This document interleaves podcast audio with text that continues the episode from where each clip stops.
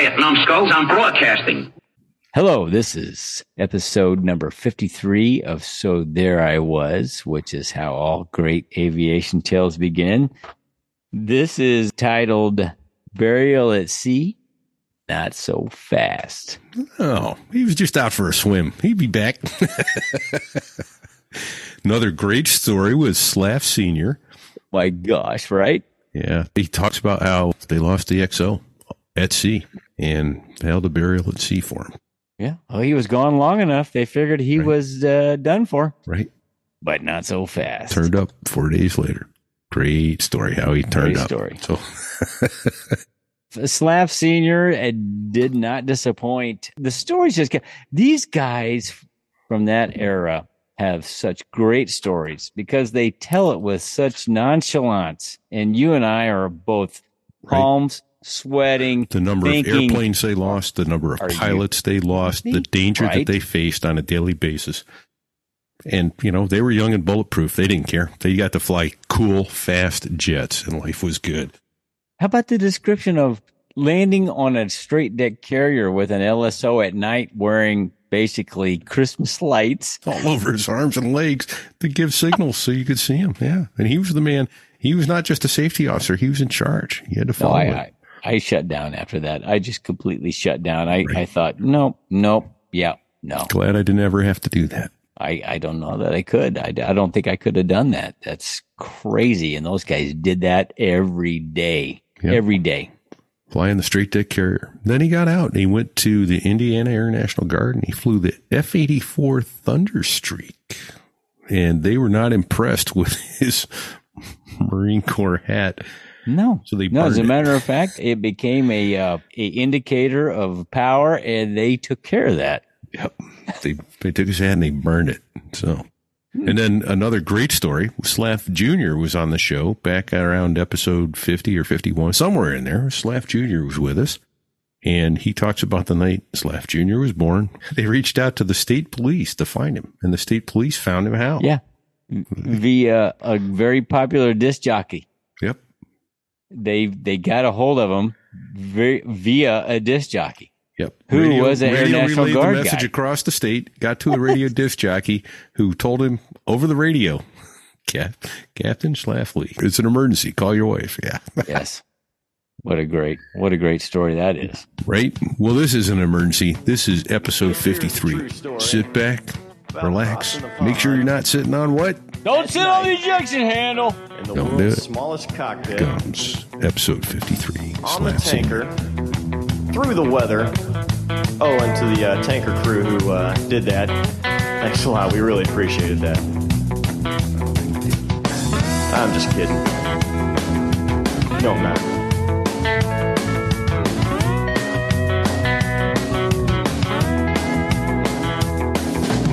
There I was crossing the pond, and you could see that I wasn't exactly fun. So there I was, 21 years old. I'm on an airplane for the first time, leaving Chicago, thunderstorms outside of Pensacola. We land in Mobile and have to be bused to our home away from home, arriving at 3 a.m. and expected for calisthenics at 4:30.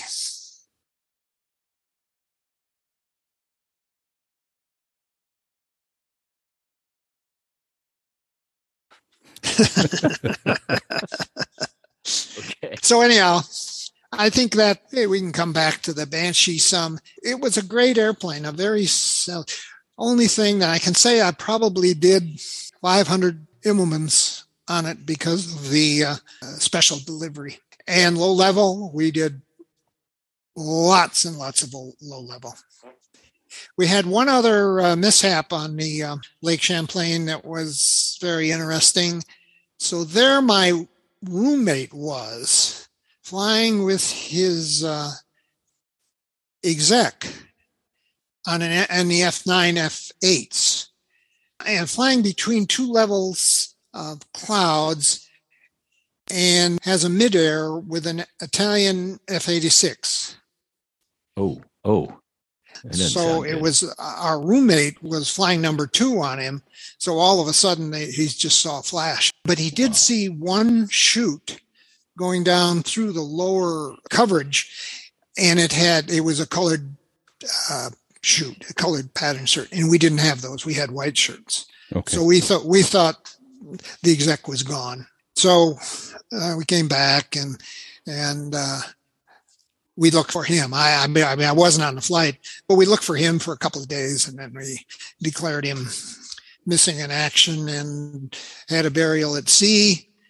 And four days later, he shows up on an island off of Italy, Beautiful. and he comes back Awesome. to tell tell the story. How was my funeral, boys? No, it started something started something like this, guys. So there I was, no airplane, nothing but my seat. oh, So he woke up in the seat and it was separated from the airplane. And all he could think about as he as he told the story is that he was at 20,000 feet and he didn't want to pull his chute and freeze to death or lose his oxygen or something. So he just delayed uh, uh, pulling his chute and he was already in the in the soup and came out fairly low. He pulled his chute, landed, and had a couple of high intensity mistakes there. We had these knives. You probably had them too with the uh, with the with the blade that'll cut the the the, Yeah, the little- Oh, the shroud cutter. Little The- hook blade, yeah, shroud- shroud cutter. he pulled that out and he promptly cut his his life uh, lifeboat away. you know, the little single man lifeboat away. So, uh, but anyhow, he he got it back, but he cut off uh, his the water supply and whatever he had. So he ended up in a, in a lifeboat, floating free. He said he saw us, uh, some people looking for him a couple of times, but to make a good story short, he sh- he drifted up on an island with had some lights on it. He pulled himself up through the surf and he got onto a levee and got up to this house and he knocked on the door and the only word of Italian he knew was orange because we were buying these blood oranges, you know, over there. And uh, and they weren't, weren't going to let him in. So they let him in. He calls. We fly him back to the boat. He tells us the story. Oh. He quit flying because he thinks he used up all his luck, yeah. and he probably did. so so what? Right. So the b- b- the midair took place in IMC, and it was an Yes. interloper. Just happened to be a Italian uh, interloper that he had a mid. I think they were on a uh, an intercept. Uh, Joint mission. it was a hot intercept. and I, it was a hot intercept, and it was not very well controlled. Uh, oh my god! I don't think the, the Italian was supposed to be there, but anyhow, that was uh, that was the another loss that we almost had, but we we did. So let's go on and find out how the F9 helps to tried to kill me.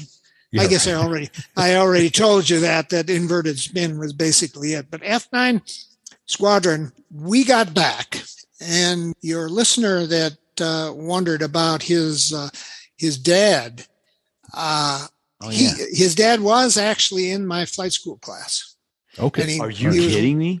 Yes, so that was that was. so I Ken- knew who Ken he McCoy was. was Ken name. McCoy was in Yep. my flight school class. Okay. but like uh you know we had about you know out of that 50 we, we lost quite a few getting through but may, maybe we had 30 or so that got their wings and got their assignments. But ken uh went west and i went east. And once the guys went west we lost track of them until 40 years later we started having flight school, school class reunions and we got a, a group of those guys that went to the East Coast got together with those of us that went to the West Coast. And we had about four or five years of reunions. And that, that was quite interesting because we got to know what those guys did.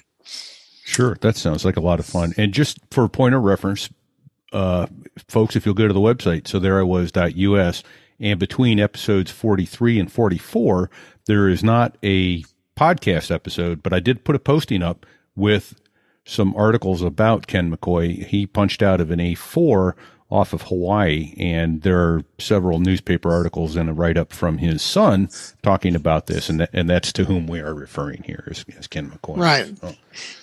So I really never saw Ken again after we left flight school, Okay. but he must have done the same thing I did, and he got vetted and got into the Marine Corps. Right. Yeah. And then uh, what was kind of neat was last week, Ken's son sent me a SmugMug compilation of several photos, which I then shared here with Slaf. And any of those photos bring up any particular memories or anything like that? For instance, I, I looked at it and am laughing that 60 years later, the front gate at Pensacola looks almost identical. Obviously, there's more concrete barriers and that sort of thing to prevent terrorism these days than there were in the in the 50s. Yeah. But, uh, That's that's right. And I just wondered. So there I was, right. 70 years ago or 60 years ago, whatever it was, in that bar, which is over. If you're facing the gate, it's over the left side. Yes. and uh, that that bar was there. And and soon as we got out of uh, out of pre-flight, we got to go outside the gate. I mean, it never got to do that very much. And we go outside the gate, and we get as far as that bar. And I remember in detail that gate after I came out of the bar for the happy hour, where they offered uh, five martinis for one. Nice. Beautiful. Yeah, I almost didn't get back. Right? That's oh, uh, no the kidding. closest I came. I wasn't even in a car. That sounds like a message of uh, uh, for uh, that's a disaster message. That's that's not good. Five for one. Five for one. That's right. They're all lined up in front of you. So let's go go into the getting back. Honey, uh, we were just married when we left, and we come back and we settle in. And what am I going to do next? And all of a sudden, three or four of us discover we get grandfathered into the new squadron. So we dump the uh, Banshees, although six of them are now back on the carrier in the med for that exercise, which I opted out. My friend Satch went and he picked up a few more night landings there.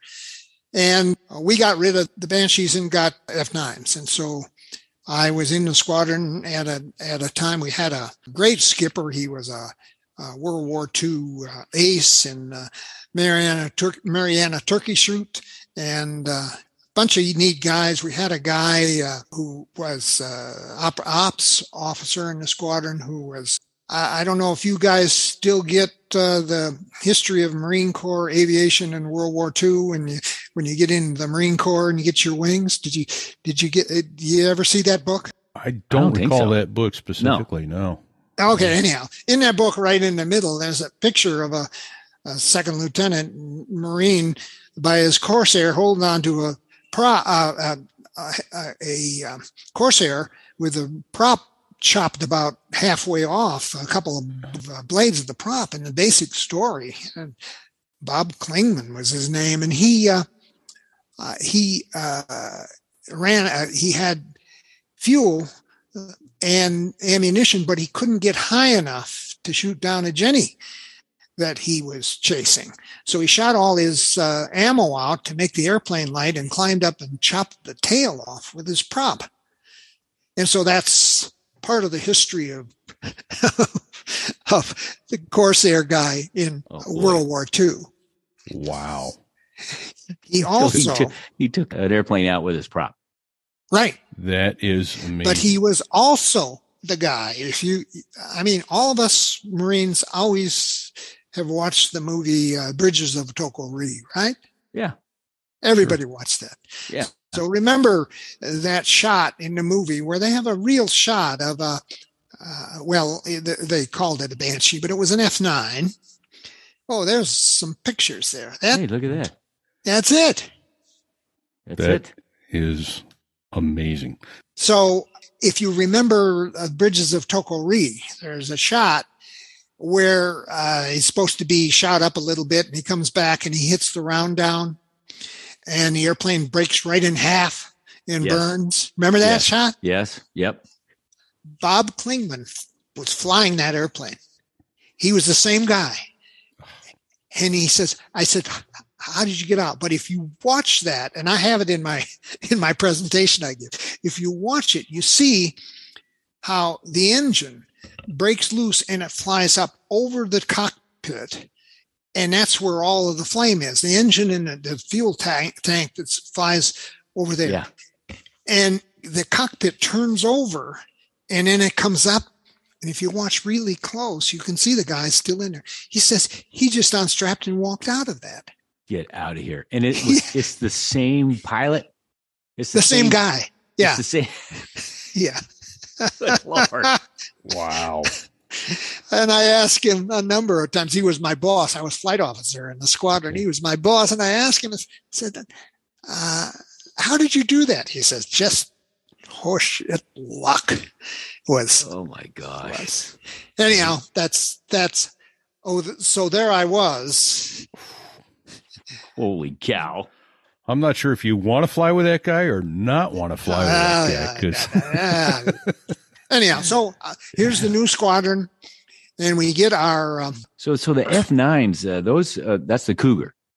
that's the Cougar. And it's got a pretty swept wing. Yes, it does. Yes, it does, and it has flaperons versus uh, flat uh, uh, versus uh, Ailerons. ailerons. Yeah. So, it, uh, did, did that affect the role? I mean, did it? as did a it nasty, a nasty characteristic, if you're going to fly it off of a, a carrier, is that you rotate around the wingtip. You don't rotate around the center line of the airplane. So if you got into a situation where you had to do a lot of correction, you may walk your airplane down in altitude, and you have to Yeah. watch that. Yeah. Because it's spoil and lift every time. It's you, spoil and uh, lift do- every time you do. Every time you Yeah. roll. Uh, and I imagine my the God. adverse yaw is just treacherous. Yeah. Yeah. The Cougar was a, again, a Grumman tank, a very solid platform, both for uh, special weapons, uh, low level. We used to run our low levels in the Cougars at 360 and the Banshees, we ran it at 300 just because it's easy to calculate the miles per minute, Yeah. either five or six. But the uh, Cougar would run into its Immelman turn and bomb delivery at uh, 426. And that's Oh, about yeah. as fast as we could get it going with all that stuff on it. So we got into the squadron and we got the new guys. Now, was this was this at Cherry Point still? Yeah, Okay. same squadron, same squadron. You okay? You just got new. airplanes. 533. Yeah, didn't even have to remember what squadron I was in. Just new airplanes Right. and all new pilots, except there was four of us, I think, that It stayed. That just uh, stayed. that uh, stayed. I got the okay. best job in the squadron, flight officer. I told everybody everybody where they when and where they could fly, and, and Nice. you know that's what you like to do. Yeah. And what, what years were you in 533, sir? 533 from 56 to 58. Six, seven, Okay. eight. Okay. Uh, yeah, uh, two two tours, and I was out. They were almost done with the tour when I got out of the service and went back to school. So, um, how about one little quickie before we leave the gun squadron here? So we had all these new kids in the squadron, and I was, of course, the big kid on the block. Now I knew my way around and knew where to go. yeah, you're the old salt. The old salt. So when I had, was introduced into uh, 533 in the Banshees, I got two rides with one of the squadron guys to show me around in a T-33 TV2. So we Yeah. went out, and what they really uh, wanted to show show us, you know, we're never going to get any instruction in low levels or anything. He wanted to show us, wanted to show me the low level patterns and roughly what what it's like and what to watch out for and that kind of stuff. So we were out on this first one. Ah, that's really a lot of fun flying that. We used to fly our low levels down around 100 feet. And we used to have a chase plane that would stay at 100 or 150 and make sure you stayed down there. But anyhow, we went out and he'd taken me around, showing me around. A good, good guy who's our LSO, and I know him to this day. So we went out uh, and we had a a, a, a, a bit of a, not, not not much of an overcast, so it was pretty easy to see. And so he takes me out over the beach. He says, "What's that?" And that's what I'm supposed to know it. So I look down and I looks like a beach and, uh, you know, that kind of thing. He says, "That's Kitty Hawk, and you should know because that's where airplanes come from. That's the home of the airplane." Yeah. Okay. So I, I so I learned that. Okay, now go forward a year and a lot of experience, a lot of cockiness. And I got three new guys, and I'm going to take them out on a four plane and uh, show them around. See, okay. Sure. Yeah, yeah. So uh, we do a, a- another neat thing about about uh, Cherry Point. You can make four plane takeoffs easy. I mean, we did it all the time because that what air, Oh, air yeah. that runway is 200 feet wide. I got them out there and showing them around, and it didn't do any low level with them. But I said, okay, you guys get in trail. But there was a there was about a 3,000, 2,000 foot uh, broken uh, below me, right, right about where I had gone. So I was aiming for Kitty Hawk, and I was going to ask these guys. So I said, "Uh, just you guys just get in trail and stay above me. Don't go below me. So I get it, and I see it through the through the clouds, and I roll over and I go through a little hole and and see a Kitty Hawk right there, and I look out to sea, and about half a mile out to sea, there's a submarine just coming up out of the water, just coming up. So I pulled my nose up and I right at that submarine, and and I never said anything about Kitty Hawk. And it came back and how the hell did you see that submarine? and I never told him. hey, listen, I can't give you all the secrets right now, boys, but uh, when you're, you know, when you're as experienced as I am, you just see submarines. Know where they are. It's better to be lucky than good. Oh, that's Oh, right. okay. So that was the Kitty Hawk story. And you've had the inverted high speed stall, but high speed stalls were good. When I left the squadron, there was one of those kids that had come in. He was a little difficult, but he killed himself on a break. Mm. And I bet you I looked Oh, at that God. and I said, all he'd have to do is to get a little rambunctious on a break and you could get into that inverted stall. It would go through the burble just like that. Had to be careful. Anyhow, later in the tour, we had a competition and we were going to go to the uh, third Naval Air Weapons meet in El Centro. So we send, I think, uh, six pilots for competitions, uh, uh, guns, rockets, bombs, and it was all F9 squadrons from Navy and Marine. During the run up to that, I didn't get in. I, I was number seven or something like that. I, I was a little upset by the whole thing, but I kind of uh, rationalized it uh, before uh, it came to pass when the young captain that was in it killed himself on the rocket run. That was very easy to do with the rockets that we were fighting. You know, you can get mesmerized, and they always told Oh me yeah, Wa- watch him. Don't watch him. how not to get mesmerized. Don't watch them. Don't watch him. Yeah, I think he was watching them because he killed himself. So I went in his place. It was interesting to go to the Naval Air Weapons Fleet. I don't think they do that anymore. Uh, No. they, I don't. Think I don't think do so that. I don't No, know. I don't recall Do the Harrier, Harriers do any shoot offs? I don't recall ever doing anything like that. No, Yeah. no. I suspect it's uh, because it's a competition. There was a, there may have been a, a chance to press things a little closer than you maybe oughta to make sure you get better scores. With without a doubt. yes, Without a doubt. And uh, I wasn't really willing to go there. Right. Anyhow, that's why I'm here. good. Well, we're glad you are. Okay. So we've got enough background. I can take you into the Air Force where you tread with care. Well, and I would love to hear your uh, experience with the Air Force because I too have uh, an experience with the Air Force. Well, what do you think? RePete, um, kind of a breaking point and come back for more. Yes. Yes. Hey, Fig, you got your private pilot rating before you went in the Marine Corps, didn't you? Yes, I did, and it was a lot of work and a lot of effort because the information I needed wasn't readily available at your fingertips like it is nowadays. It was a lot to get prepared to take my oral and my check ride. Well, as you know, I got my private certificate in college as well. And here's something that I wish I'd had available when I was working on becoming a private pilot. There's a new podcast perfect for the student pilot or current pilot wanting to refresh their knowledge. It's called the Audio Ground School Podcast. The host, Nick Smith, founded and created the online ground school and student pilot resource website, parttimepilot.com. That's parttimepilot.com. Part-time pilot has the sole objective of decreasing student pilots' hurdles when training to become a pilot. If you check out the podcast, be sure to look in the show notes of each episode because in them you'll find video lessons, downloads, and other helpful resources. I highly recommend not only listening to the podcast, but subscribing to it so you can get notified of each episode and keep track of many promotions and scholarships they put out at Part Time Pilot. What a great resource for anyone learning to fly, refreshing, or coming up on a biennial flight review. You may remember I mentioned my son is working on his private pilot certificate. The timing of this couldn't be better. Thank you to Nick over at the Audio Ground School podcast at parttimepilot.com. I'm excited to watch how much easier this will be for him with a great resource like this. Right. Hey, and while we're on recommendations, let me take a minute and mention our sponsor, Robbins Bird Brain Designs.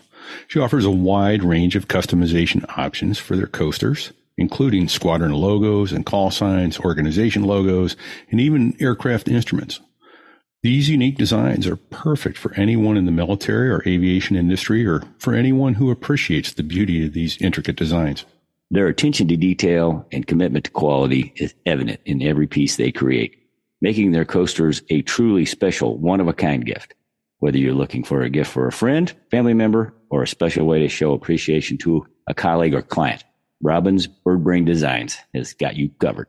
Their custom etching services are not limited to coasters either. They can also create custom designs on a variety of other items, including plaques, cutting boards, or even a laptop or iPad. Their product customization is perfect for anyone who appreciates the beauty of personalized gifts. Overall, Robin's Bird Brain Designs is an excellent choice for anyone looking for a unique and thoughtful gift. Their custom etching services are unparalleled, and their commitment to quality and customer satisfaction is second to none. RobbinsBirdBrainDesigns.com. So, yeah, so Fig and you both were Marine pilots and then went over to the dark side. That's right.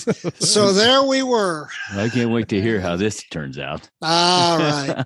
Uh, it was a good time in my life. I was going to school with a uh, GI Bill, had no money, but good support from my wife's and my parents. So all was good there. And that was at Purdue? You went to yeah, Purdue? Yes, I went to Purdue. I was in a a school where a lot of the astronauts went, uh, aer- aeronautical and engineering science. So I learned to be an aeronautical engineer. I had had my first child in Cherry Point, Cherry Point Hospital, and that was Scott's brother. We had one child and we were in uh, Lafayette, Indiana. But uh, I will tell you that uh, the squadron was bouncing uh, for FCLPs uh, when my first child was born, but I kept myself off the schedule. Nice. nice. You wanted to not pay the divorce attorney. I get that. Uh, that's right. She had Yeah. nothing to say about it. She was very supportive. Anyhow, off to uh, Purdue, and I heard um, I needed the money, and I figured I had a few years of flying to go, and why not uh, give it a try on the dark side? And I'd heard about the guard. And what I did is uh, I was 100 miles away from the from the base, Baer Field, Fort Wayne, Indiana. But that was the wing headquarters and a good squadron. So I went over there and talked to the guys and said, Would you take a Marine? He said, We'd take you in a minute. And he actually took two of them at that point. So there was three, three new guys came. One came from active duty Air Force and two of us came from the Marines. The other Marine didn't get to know him very well because he didn't last very long. I don't think he really wanted to be there. I don't know why he did it, but in any event, I got in and I, just loved the idea of the whole thing. We could drive up there twice a month and get um, four, five days pay. And that was Yeah. in those in those days that was must have been a hundred dollars, you know. Oh, yeah. Uh-huh.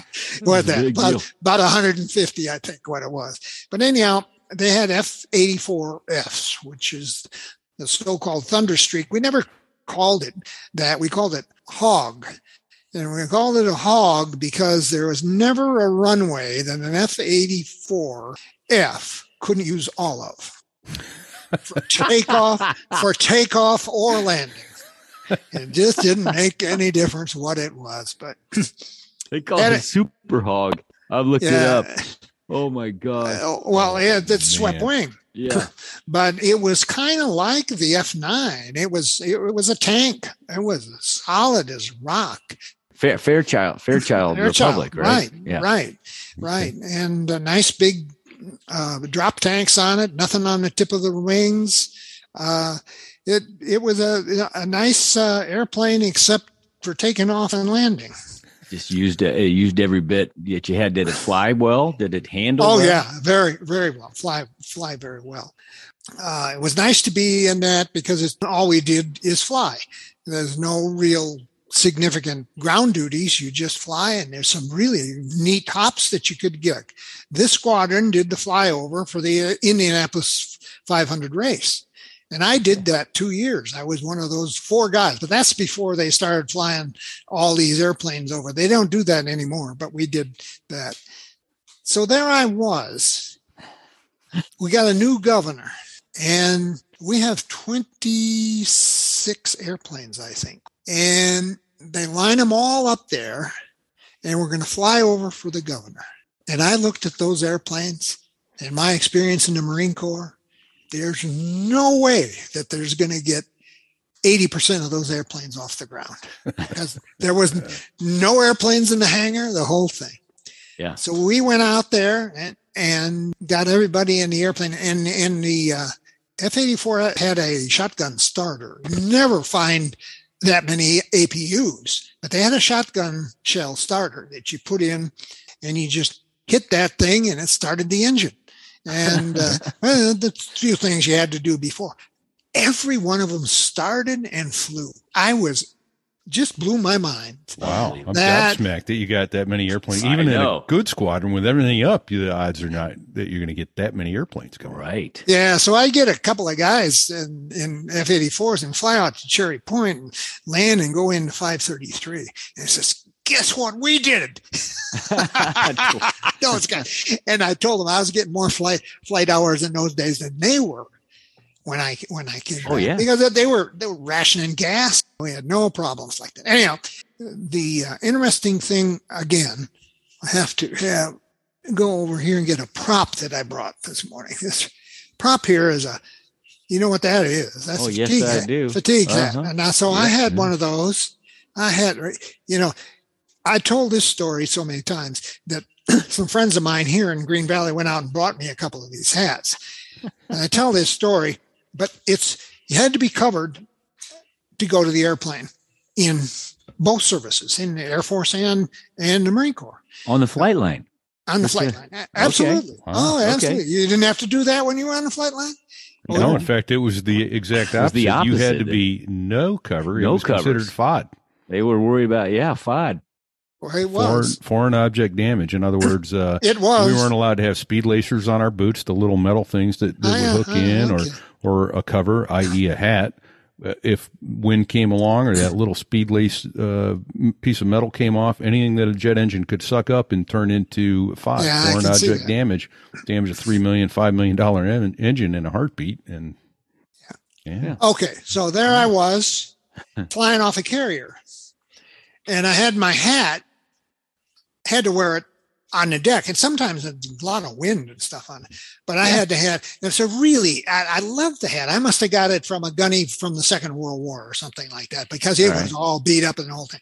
And you'd fold it up and you'd shove it up in the windscreen like that, and go flying. But we took off with the canopy open. So I was taking a cat shot off the Lake Champlain, and that cat go right over my shoulder. And I said, "Oh shit, my hat! I've lost my hat." Right? But two weeks later, some plane captain comes over to me, one of our Marine guys. He said, "Hey, Lieutenant, I found your hat. It was stuck in the back of the, the canopy of number 11."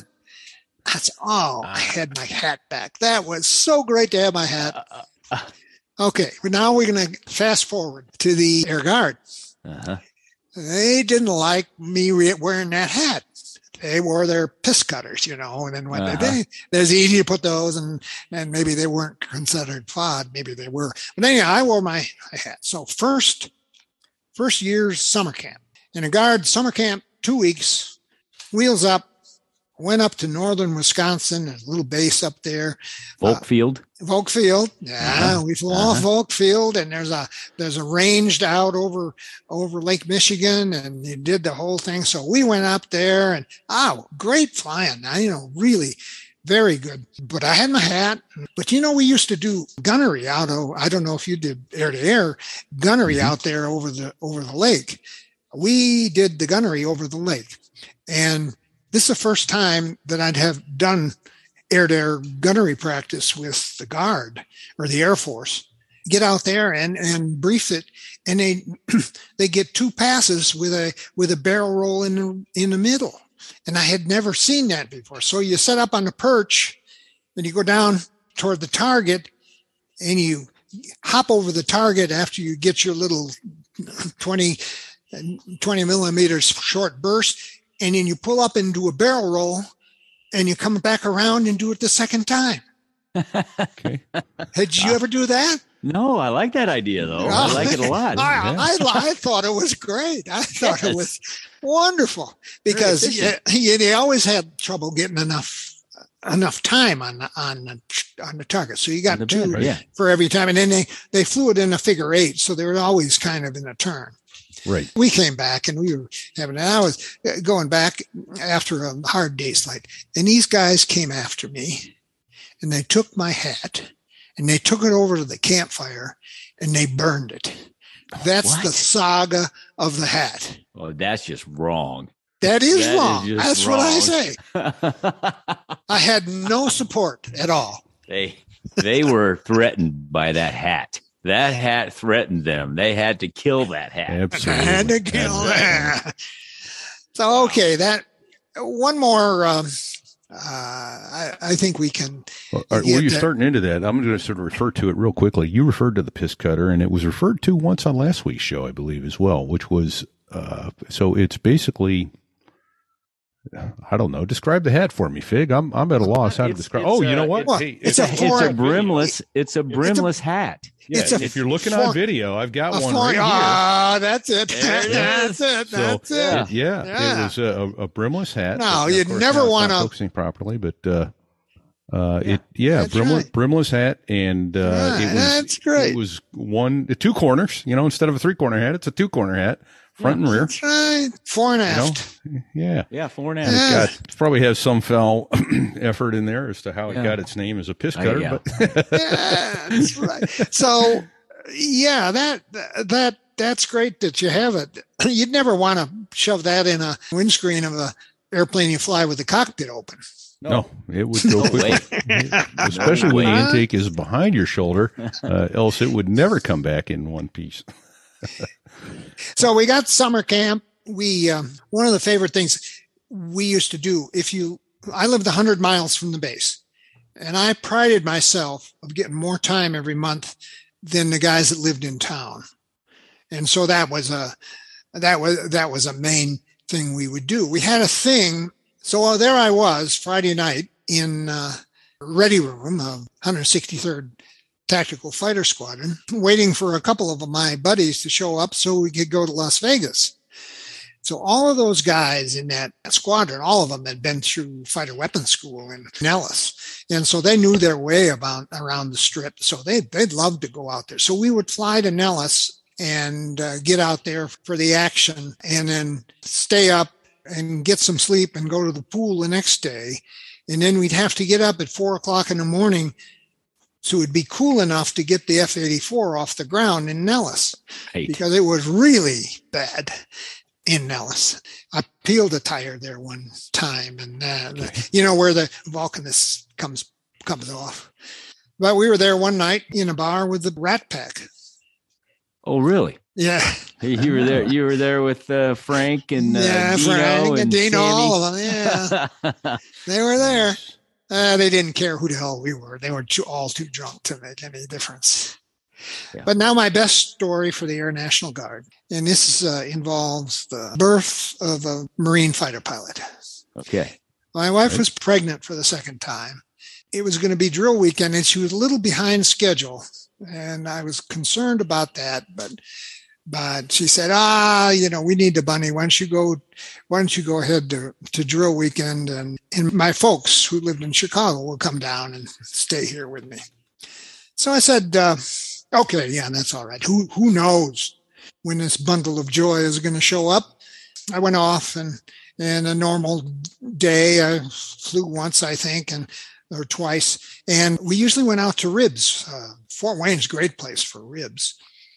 But we had a guy in the squadron who, an enlisted guy, who was also uh, a disc jockey.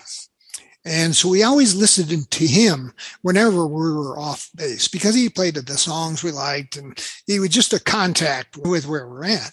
Yeah. So we were just coming back from having ribs and a couple of beers and we were just in the gate and uh, the disc jockey said, well, Captain Slafley, please call the duty officer of his squadron. Ruh-roh. This is Oh. a this is an emergency. Oh boy.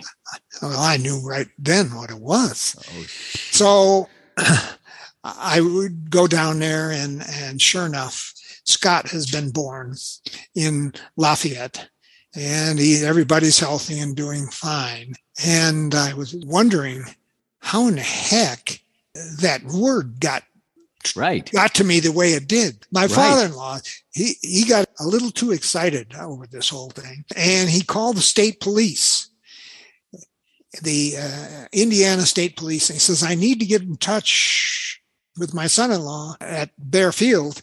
Is can you, uh, can you help us? So what they did is they relayed the call from uh, car to car across the state and then oh Gosh. to the duty officer and the duty officer calls the radio station and that's that's how they got it so so i i called home and everybody was fine so i was gonna That's get up and story. go home go home in the morning and and see the kid you know and Right. introduce the new marine That's a great story. but I was sleeping at about two o'clock in the morning, and somebody's tap, taps me on the shoulder, and this is the guard.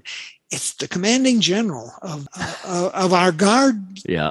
wing Yeah. saying, "I want to make sure everything's all right and anything we can do." And How about incredible, that? incredible, Yeah. Well, that's a that's a great story. yeah. That's awesome. So I stayed in the guard until I got my degree. I took a job uh, working basically the Air Force uh, as a consultant to the Air Force in the Pentagon. When I told my guard commander that I, I'm out of there and I got this job, he says, "Where are you going?" I said, "I'm going to the Pentagon." He said, "Oh, you got to go see my buddy. He runs the F-100 squadron out there." So, well, I was getting to the point where maybe I'd had enough. I uh, left the squadron and one month later, two weeks later, I think, they got called up. They got activated. And that would have been me if it wasn't Oh, happened yeah. two weeks sooner. And they went to the Berlin crisis of 61 in Germany, took the airplanes and went there. So I never went to see the F 100 guy. Uh, Fortunately, I decided to get a master's degree instead. Uh, company was going to pay for it. So I decided to do that instead of fly, fly anymore. And that squadron got activated also. So I would have been caught yeah. either way. Yeah. So anyhow, it was a very good experience. We flew, I flew in that guard squadron for essentially three years. The squadron never had a mishap. Won great. what's called the Spaatz Trophy two years in a row. Spaatz Trophy honors the best guard squadron in the country. Wow. And we won it Well, that's impressive. two years in a row. We had to share it with another squadron the first year, but the second year we got it all by ourselves. But if we would have busted up one of those airplanes, we would have never got it. Wow. So yeah, that's where I was. nice. That's a that's great. Thank you for sharing that. I I I have to ask. Um, uh, and I think it's probably I think it was probably different, but I I want to hear it from you. Uh, the transition, uh, you know, from active duty Marine Corps into the Air Guard. Um, my uh, I'm, I don't want to taint the waters because uh, I got my take on it. But was it was it a culture kind of a culture shock for you when you uh, you know the way they treat the, the way they operate? The way they operate, uh, the it was more more than a cultural shock because it was a technical shock. You know, being a uh, carrier aviator and flying all those flat patterns to come up with the with the the way the Air Force lands. Uh, it, it really was very hard to get used to. They fly square patterns at 500 feet. I mean, 500 feet you make a square and then you you get up there and you make an airline approach and you turn on the landing lights it blinds you every time. Right. And that's what's done. But no culture shock with the capability of the pilots. These guys all wanted to be there. And i was among the group that were coming from out of town. So we were making a special effort. We had about I think four or five guys that would come from Indianapolis, and that's an hour drive. Yeah. And I was coming from an hour, and there were some people that come from the small towns, yeah. and that was my inner circle. So it was very uh, pleasant, and they all like to hear the carrier stories. Oh, I bet. Yeah. Well, I, I was I was referring to maybe the. Uh, uh, the, the, difference in military bearing, you know, with uh, you know the troop, the, the way the troops interacted with the officers and that sort of thing in, in the guard, as as opposed to active duty Marine Corps. Yes, you see, I but I did that tour on a on a on a Navy ship, so I was intermixed with the Swabbies. You were kind of so you had so I were indoctrinated. Yes, there you go. And you know what? That's a very good. That you know, my last three years on active duty, I was at a Navy base. I was at Kingsville, so I had kind of come.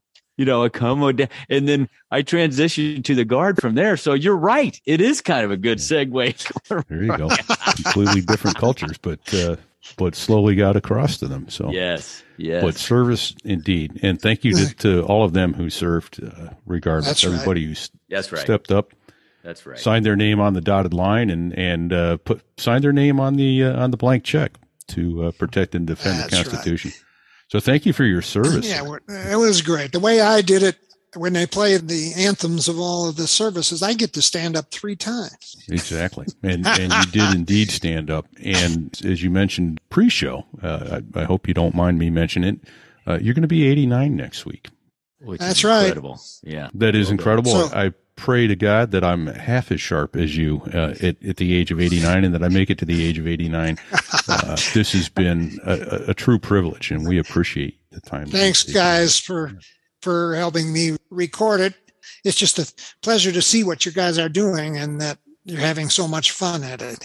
I I can't I can't uh, tell you how uh, uh, what an honor it is to get stories to hear stories from the actual source and exactly. and and thank you for that and thank you for your service. Well, thank you guys for doing what you do, and and uh, glad you survived the Harrier. As as are we. So. yeah, we yeah. yeah. We got a couple other thank yous we need to put out there. Uh, first of all, Fig, first and foremost, who uh, who gets us there? Who's, we got to we got to thank Dave Hamilton, my man Dave Hamilton. Thank you, Dave. Over at the Mac Geek Gab and the Business Brain podcast and the Gig Gab as well for musicians. Thank you, Dave. Appreciate what you do for us. Thanks also to Robbins Bird Brain Designs, our sponsor, and uh, parttimepilot.com with the Audio Ground School podcast appreciate you uh, sharing your podcast stories with us, and we're sharing them with everyone else. Also, if you want to reach out to us and ask us any questions, particularly about becoming a pilot, I don't care if you're 14 or 40 and you want to become a pilot, get out there and do it. Go over to the airport and start doing it. If you've got questions about that, write first of all to sticks at so there I was us. Any other questions or feedback? Feel free to write sticks or fig at so there I was.us or repeat at so there I was.us. Also, there's, uh, let's see, uh, we got Robbins Bird Brain Designs and uh, the folks that you were uh, starting to hear in the background who give the Air Force a good name. Who's that, Fig? That's the Dos Gringos.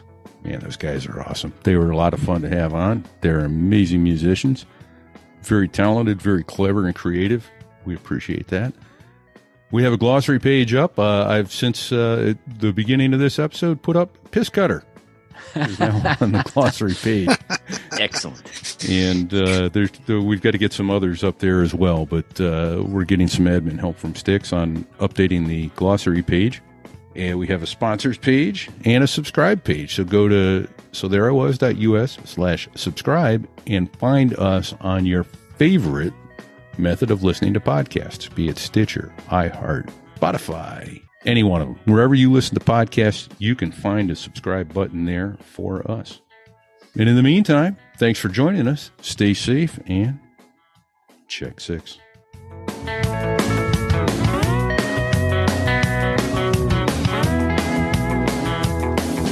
Well, there I was, crossing the pond, and you could see that I wasn't exactly fond of all the shit I was wearing on that day. Now an F-16 is cramped enough, but it's even worse with all that stuff supposed to save your life. But we knew there was no way. Cause when you're going down in the North Atlantic, man, it's over. It's over.